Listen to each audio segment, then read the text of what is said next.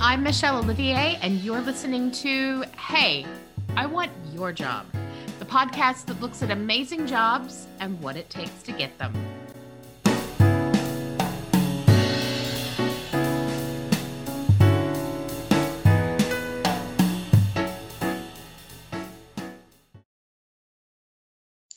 Hi, welcome to Hey, I Want Your Job. Today we have Dawn Sizer with us, and she's going to talk to us about um, life and technology, running her own company, and maybe even the joys of being a podcaster on top of all of those things because she has so much free time, is what I can tell. Um, Dawn, thank you so much for joining me today. Uh, so we'll start with the easy, easy part. What is your job title? Well, first, thank you for having me. Um, but my official job title is CEO. Um, on top of that, I know it sounds so it sounds so much more exciting than it really is.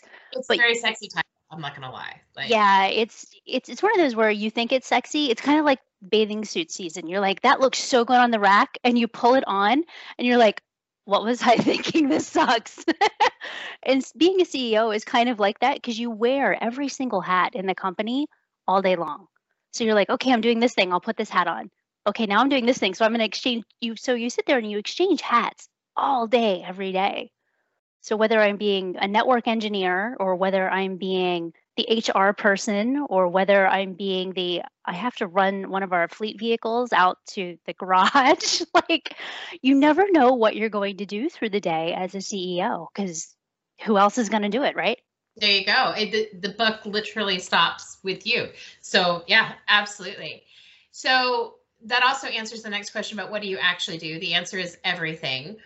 But if you were going to narrow it down a little bit, typical day ending and why, most of my executive clients, if you kind of put their feet to the fire, they would admit that most of their day is Zoom calls and spreadsheets.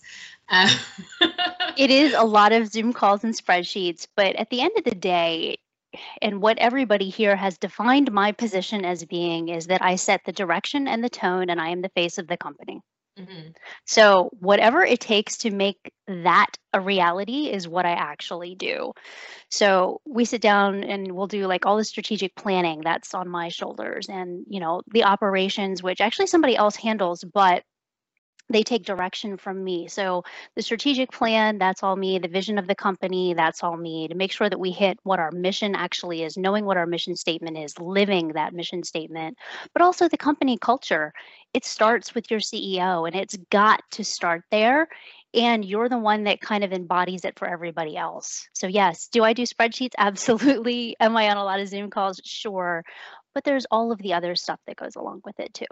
You know, I love that you said exactly what you did because when I work with um, executive clients and we're doing like their resumes and that sort of thing, one of the things we try to explain is that as an executive, we don't really care about hard skills anymore. Like we're you're past that in your career because you're not an individual contributor.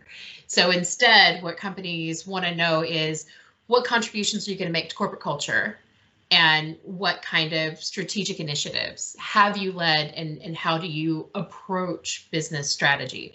And trying to encapsulate those things in a document very complicated. Um, we often get execs that are like you want to charge how much? I'm like i don't feel like you understand how much psychology is about to go in to this writing process for you but I it really it makes me feel so much better to hear from a CEO that like yes those are exactly the things you know that I do on the daily and it's hard to quantify and it's really hard to explain to somebody else what those look like.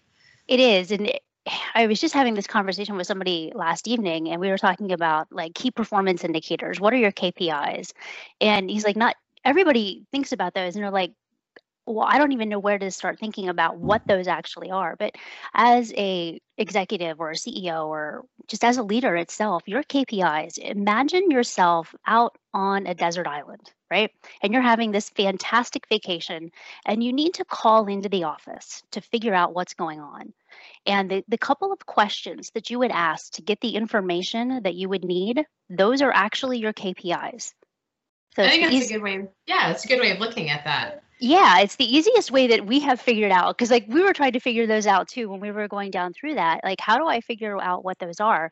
And when you are writing that resume, when you talk about, you know, what strategic things have you have you you know either led or, or done or whatever the case is you go back to those kpis and you think well what did i do in those particular things and if you aren't sure what those are go back to your desert island figure out what you would call the office for and if things that aren't going quite the way that you should and you have to leave the desert office, those are the ones that are the most important.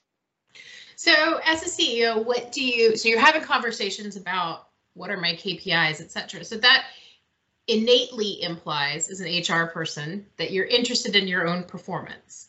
So, what do you do if you feel that you're underperforming as a CEO? How do you handle that? What is your adjustment how does it work? I, I hope someone will fire me. You know, I hope that every day, like maybe somebody really just wants my job and they can fire me. um, but no, I mean, I look at it from the standpoint of the people that hire and fire me are my clients.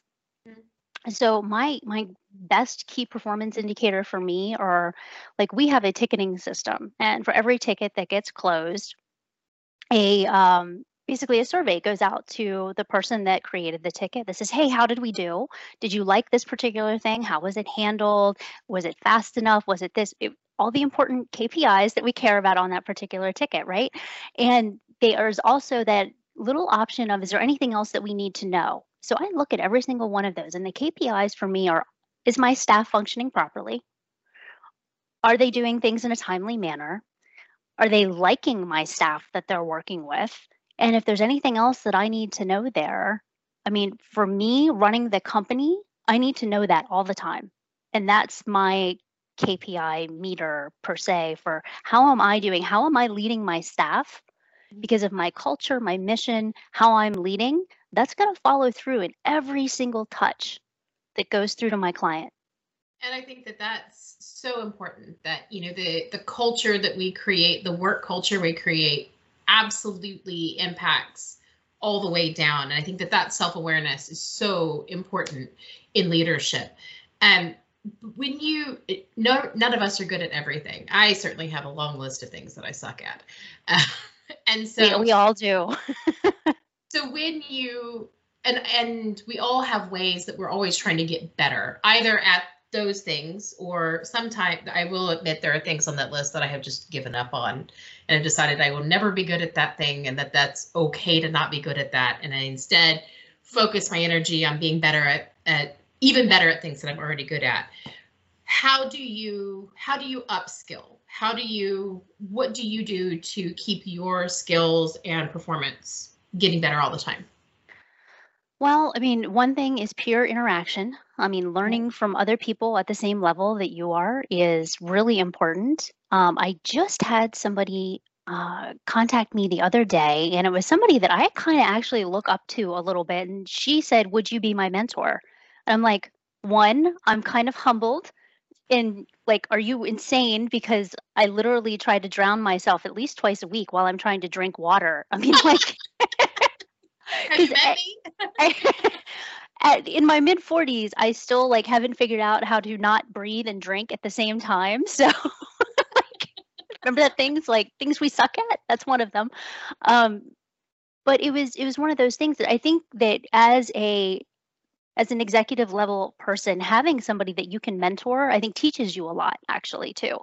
So there's a little bit of that. There's always some continuing education that you should have going on for yourself. I don't care if it's a training class, I don't care if it's a class that you're taking, or maybe it's a book that you're reading, or it's, you know, websites that you're reading, whatever the case is, always keep learning however it is that you learn best. I want to pick up on that a little bit because obviously as a CEO, you have a lot of say in who gets hired and does not get hired.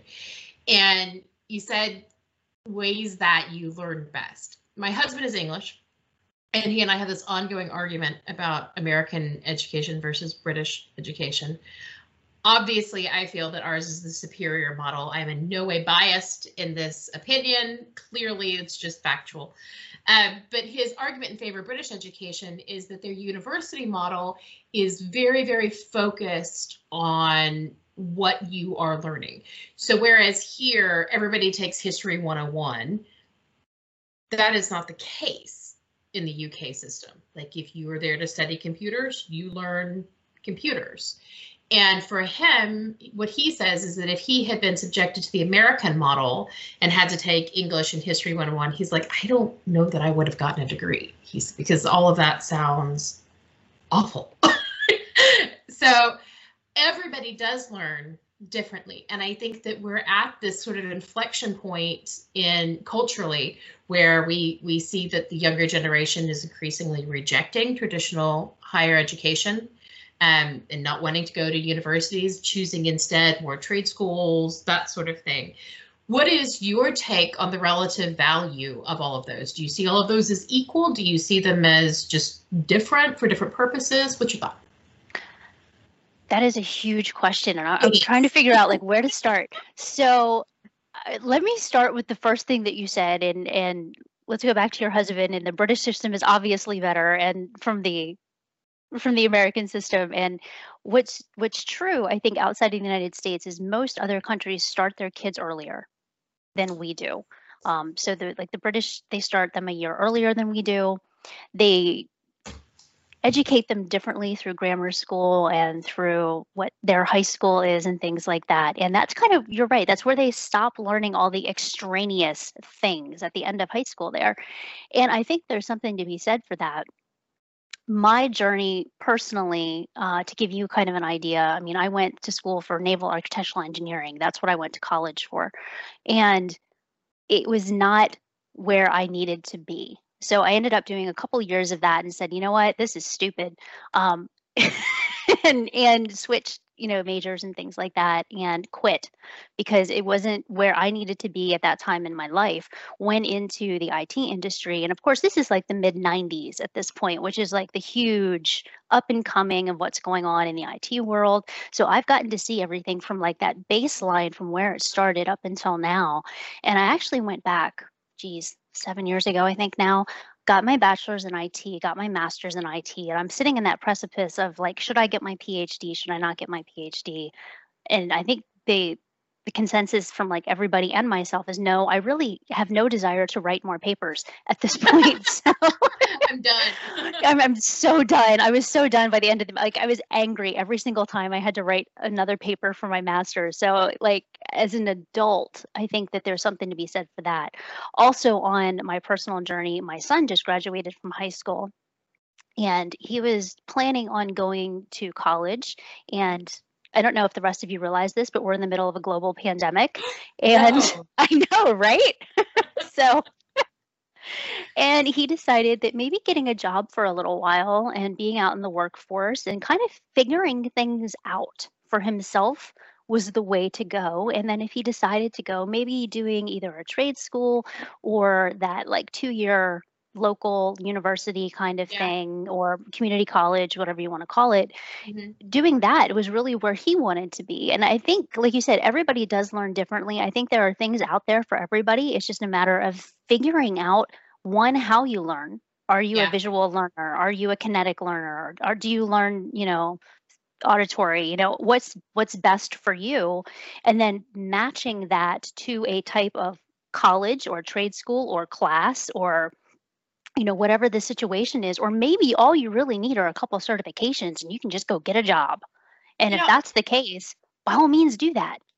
I think that that's a great point that traditional educational models have kind of told us that smart always looks like a particular type of informational processor.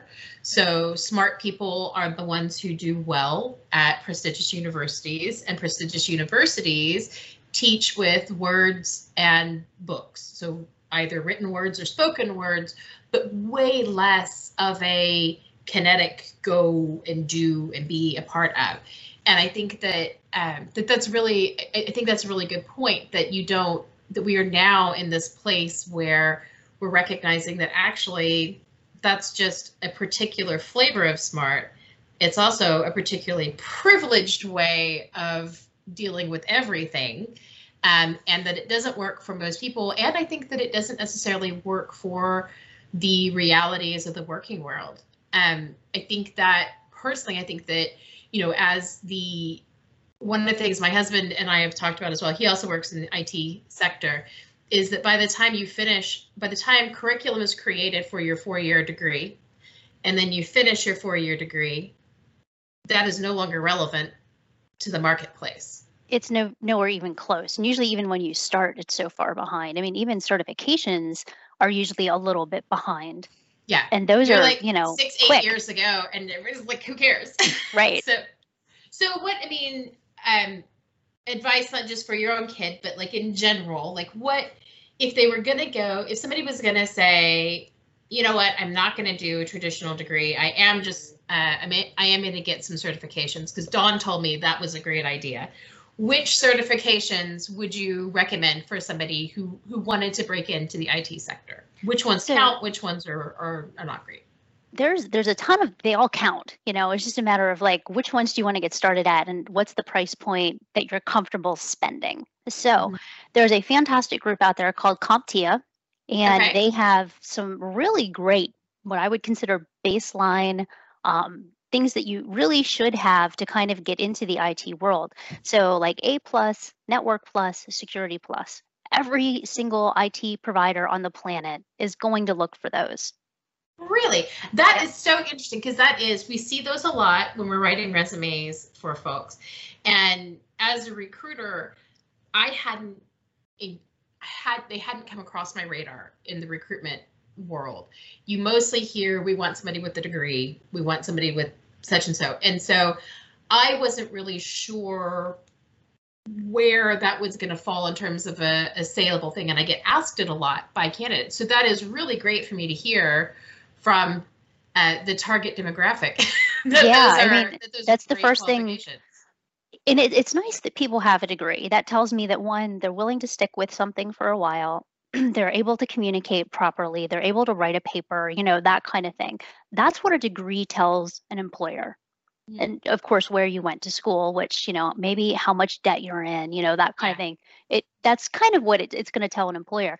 But those certifications, especially for the IT industry, because they're not product specific and they're not company specific, they're just a baseline that tells us kind of what you know because me as the employer i have those exact same certifications so i know what you should know at that point Okay, so that that is really so. I have already learned uh, uh, important points. So thank you. yeah Um, so in terms of looking at people getting into the IT market, I don't know if you notice this, but um, women are not as prevalent in IT as men. And again, I don't want to shock you, Dawn. But i know uh, it's it's funny when i walk into a room and i look around and i start thinking wow one of these things is not like the others and it's me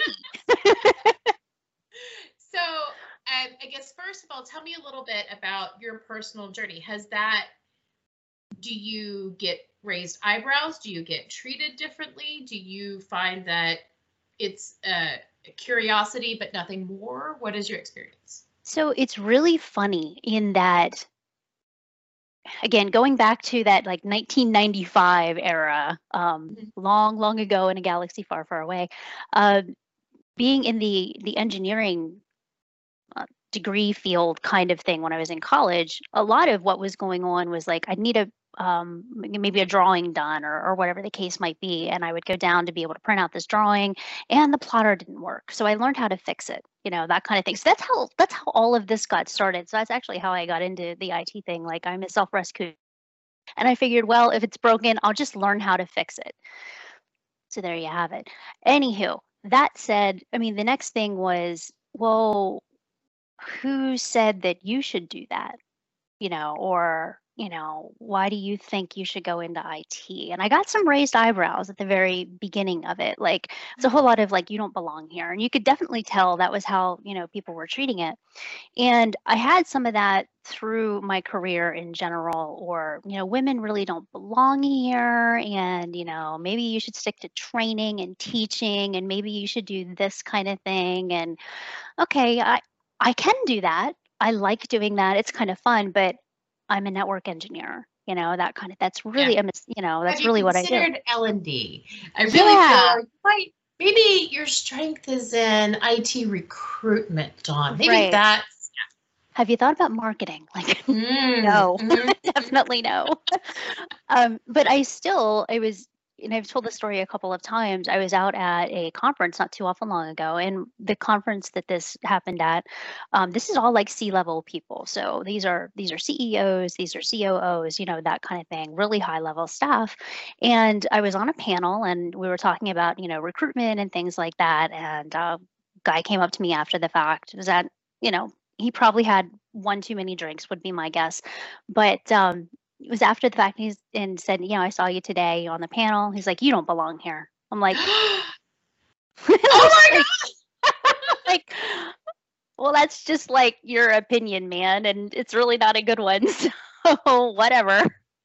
Wow, that is so brazen. Even after a couple. Oh my gosh. Yeah. So I don't know, and it was it was one of those deals where yes, it was a guy. They were of a very different demographic than me, a very different um skin color, a very there was very many differences. So I don't know what what caused that. I don't know if it was the alcohol. I don't know if it was Sure. it could have been any number of things and I don't want to point it in any direction. Yeah, yeah, of those like, wow, that was you know, the same kind of reaction. Like, and what do you do in the moment when that happens? Because I mean, my response was, that's your opinion. Yeah, I, I I think that's as good as mine would have had a lot more expletives. Uh, so well done. Well, Uh, and the kicker of it is, is this was all happening. under pressure. so- Well, and this was all happening right as COVID was starting to kick off, and tensions were a little high and things like that. And I, had, I was in the room with a couple of friends, and of course it was it was loud because there was a lot of people there.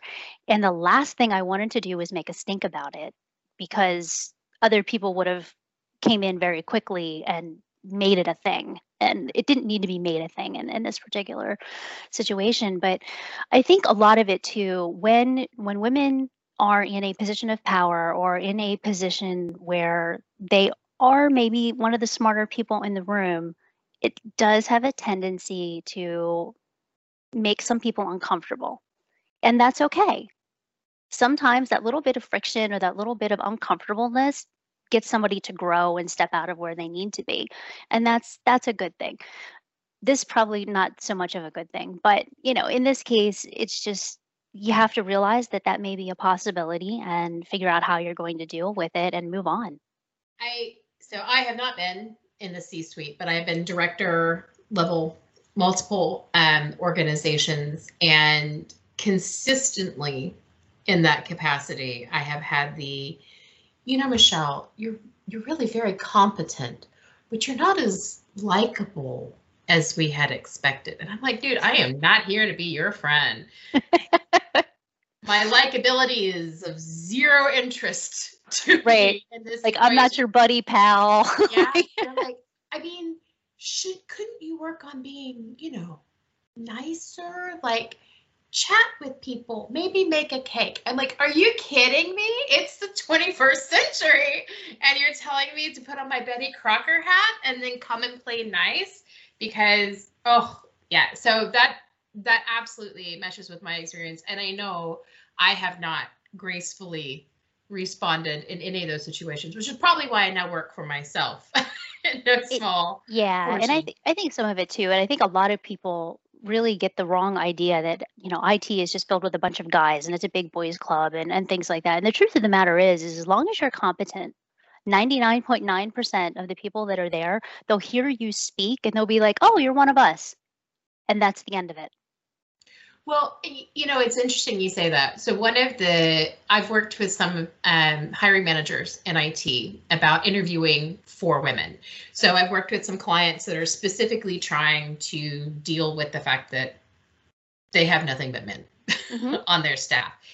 And especially for like senior level consultancy roles, one of the things that they need is somebody who is going to be strong and direct and be able to give pushback, etc. And they kept running and they're like, you know, none of these women candidates can do that. And I was like, I just need you to take a beat because everything in these women's lives professionally has told them not to do that Right. with their male colleagues. And then don't make waves because you don't want to get yourself into trouble. Yeah. Absolutely. And now you've got them in a high pressure interview situation for a job that they ostensibly want or they wouldn't be there. And you expect that in, you know, 30 seconds or less, they're going to turn on a dime and suddenly be this other person. That's not a realistic expectation. So if you want women to demonstrate those skills, you have to create a scenario and an environment that fosters that from them, including in the interview itself.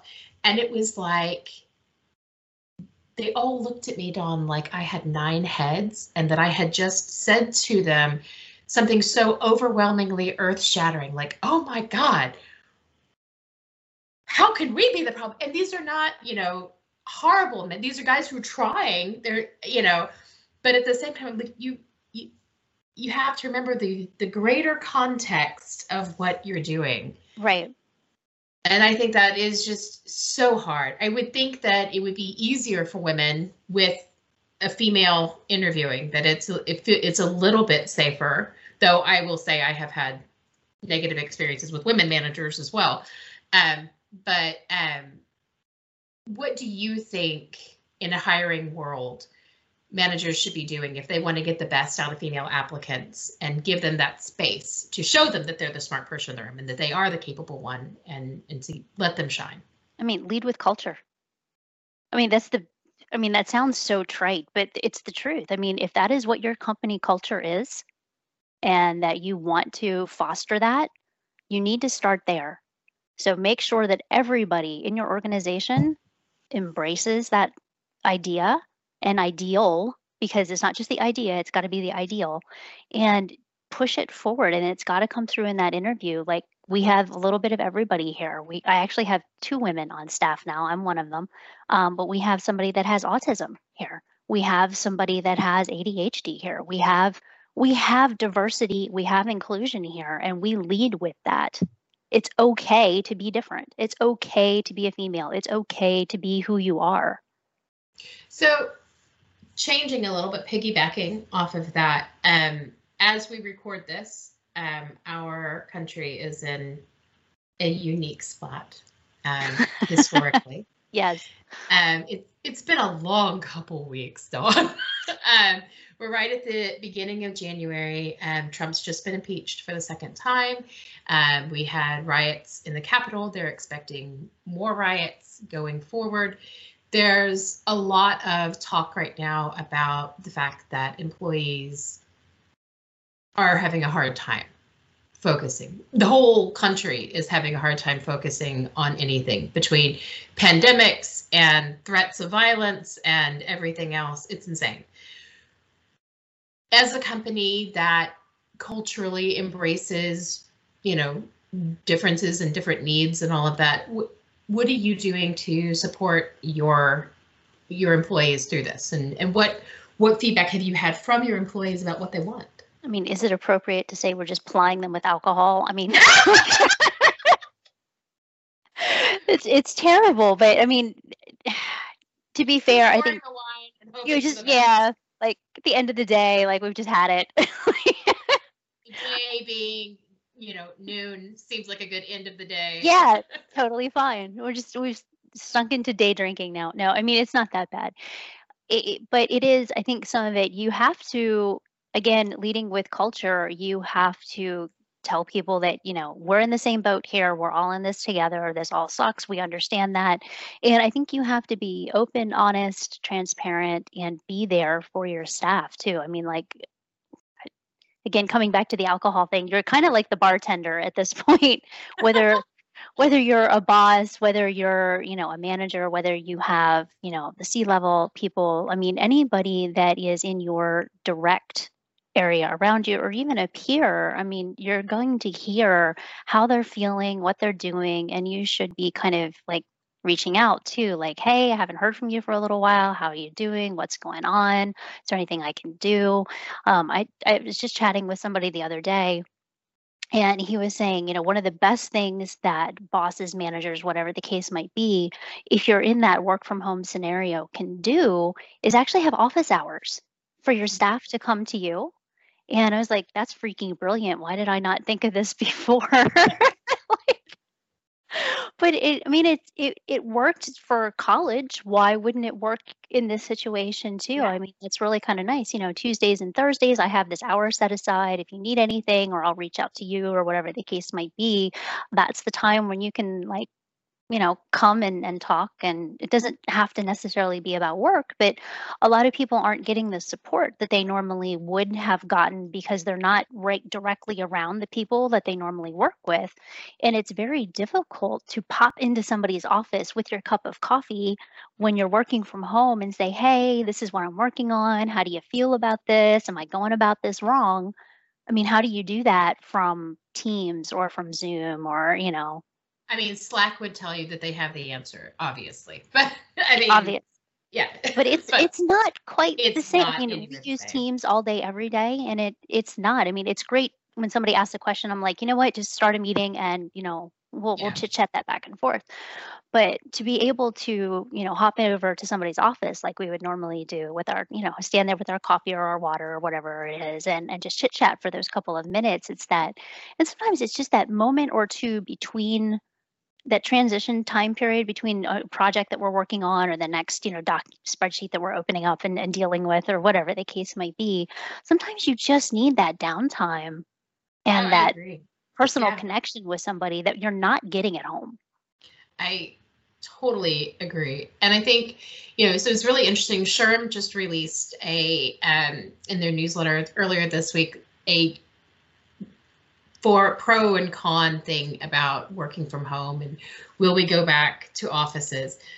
Both of them authoritatively presented evidence that said one said that working from home is far less efficient, and the other presented one that had evidence that is far more efficient. Um, both of them, one of them said people hate it, the other one said no, no, no, overwhelmingly people love it. So obviously the answer is we have bad data, right? That we have two experts who have information and studies that say diametrically opposed things about it. But I think that what everybody can agree is that we don't build those social connections as strongly when we're working remotely. We don't have that water cooler talk. We don't have the Monday morning first hour of the day where nobody achieves anything except walking around from office to office saying, What did you do at the weekend? You know, with a cup of coffee going, Oh God, how can it be Monday already? so we don't have those moments. And that's where you build that culture, you build that buy-in. Um, so what what are you doing with with your company? Like, there's no great answer, but what have what have you tried so far? What's worked uh, to try to to recapture a little bit of that magic? So, right at this moment, we are in a weird hybrid situation where I literally just came back off quarantine. Um, I have a couple of my staff out on quarantine, and we are a couple of us are in, in the office through the like I'm in the office today. Um, we're allowed to work from home because you know IT we can work pretty much from anywhere, which is nice um, as far as that goes.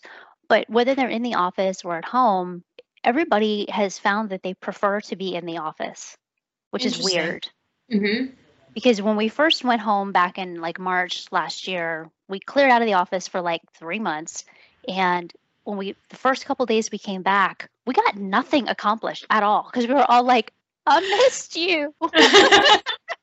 People, faces, not my children or dog. Yay! right, right. Well, what's really funny with us is that our dog does come to the office. So he's actually pretty much one of the employees here. And he gets so excited to see everybody.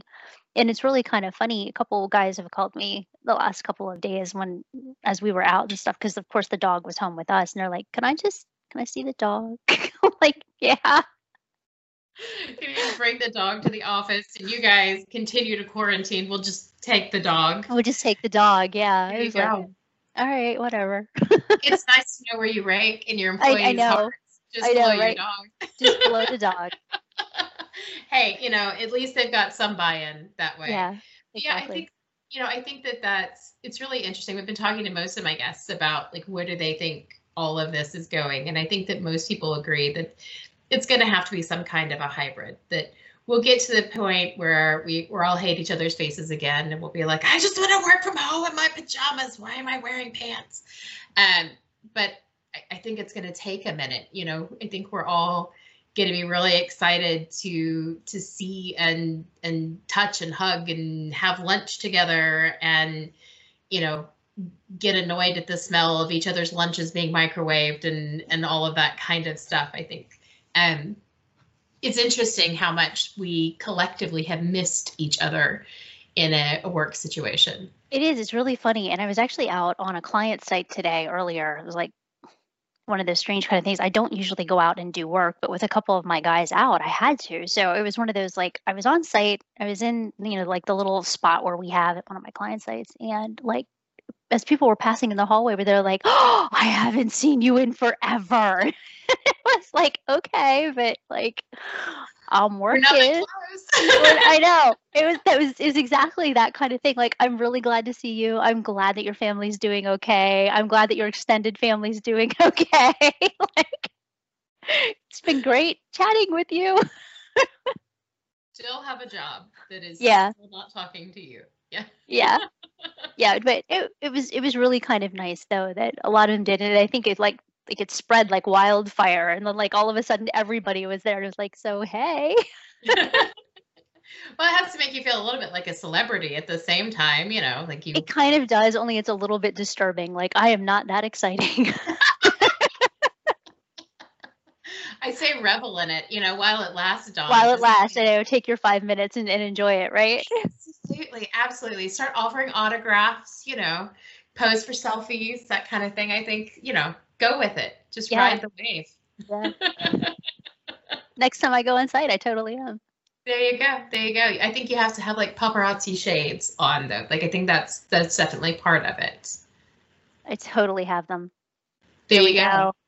Fantastic. Fantasy. Yeah. You're you're already prepared. You are I'm, a step I'm, ahead. I'm totally prepared. There you go. um, well, we are um, out of time and i which is a shame because i could ask you a thousand more questions this has been really fascinating is there any other things that you want to talk about or mention before we go yeah let's let's do a couple of things here one okay we're totally going to continue this conversation because I'm going to have you on my podcast. Okay. So, so Revel Executives will be having you there, and we'll we'll kind of continue this conversation. We'll have a little bit more about talent and um, acquisition and things like that, and and we'll, we'll chit chat. So that'll be fantastic as far as that goes. But the other thing I think with with IT itself and not having a lot of women in IT, I think it's very important that we start talking to our kids early about some of the the options that they have available to them so many girls are like oh i want to be a teacher i want to be a nurse i want to be that helper type mm-hmm. of profession and that's fantastic but i think a lot of people don't understand is that it really truly is a helper profession it's what we do all day every day is help people get over the problem issue concern that they have with the technology yeah. and it's so much more a communication kind of thing than it is a sit in your mom's basement and fix something kind of thing. basement living totally optional in IT. It is totally um, optional, exactly. But I think that's a great point. And I I, I obviously been in HR for a very long time. Um, and so I've had the opportunity to work with people who want to break into HR. And the, uh, inevitably I hear, I really want to work in HR because I'm a people person. I'm like, oh, then this is not the place for you. No, you need to go work We're, customer service. That'll cure you of that problem right away. if you're a people person, IT support is a great choice. IT consult consultation, fantastic. HR, no. Like I think that's one of the biggest misconceptions. Like we are the biggest misanthropes in the whole world.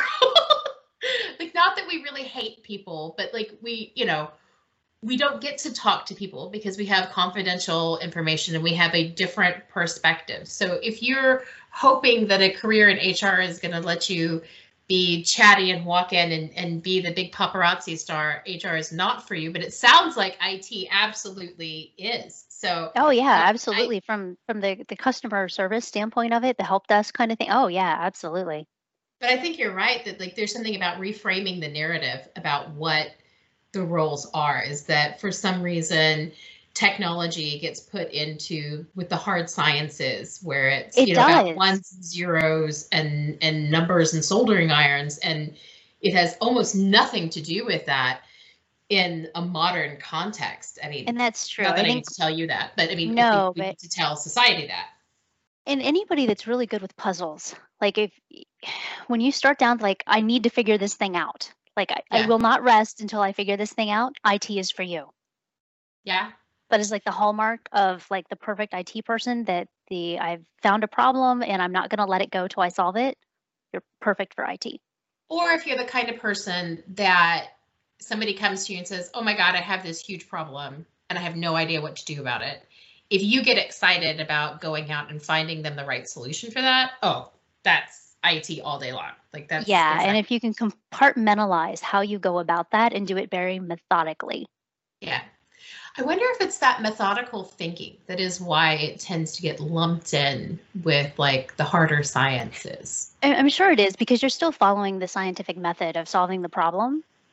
Yeah, I think it started in the hard sciences because uh, you know the programming languages having a basis in mathematics, and I think it just like never quite broke out of there. But I would love to see it more in like a business context, a marketing context. I think you're starting to see some of those courses, like you see SEO marketing courses and that sort of thing. But there definitely needs to be a, a pretty major rebranding of all of it. It's too bad you're not a marketing girl. No, I, mean, I- I, I feel like, like- you got an idea here, just No, that's like black magic as far as I'm concerned. Decide. It's see, it's in that list of things that you're not great at, and you own Right. it. So Like- well done. it's important to have that section over there. So fantastic. Um, yeah. So I, I, I think that between the two of us, obviously, we can fix all of the world's woes for um, Yeah, most of these things. Obviously. obviously not just because we seem to largely agree on things but um, you know we're also just two smart women so I, i'm excited to be on your podcast and finish putting the world to rights i think that'll be great Or destroying it. I'm not sure which. sometimes things have to burn before they can be rebuilt dawn This is true. you know i you can't make an omelet without breaking a few eggs that's all i'm gonna say and so thank you so much for your time there will be links to dawn's fantastic podcast um, in the show notes and as well as her company and you can find out more about her personally on linkedin etc and thank you to everybody for listening today and dawn thanks again for for joining me i really appreciate it oh yeah, it was my pleasure. Thank you for having me. no worries. Thanks. You've been listening to Hey, I Want Your Job. For more on how you can get your own awesome job, visit ONH Consulting at www.onhconsulting.com. We offer incredible resumes, no nonsense career advice, and real world tips for landing a job in today's market. Check us out on LinkedIn, Twitter, Facebook, and Instagram for more insider info. Soon you'll be hearing us say, I'm Morgan McBride, and I want your job. and I'm Lydia Lunning, and I want your job. And I'm Michelle Olivier. And hey, I want your job.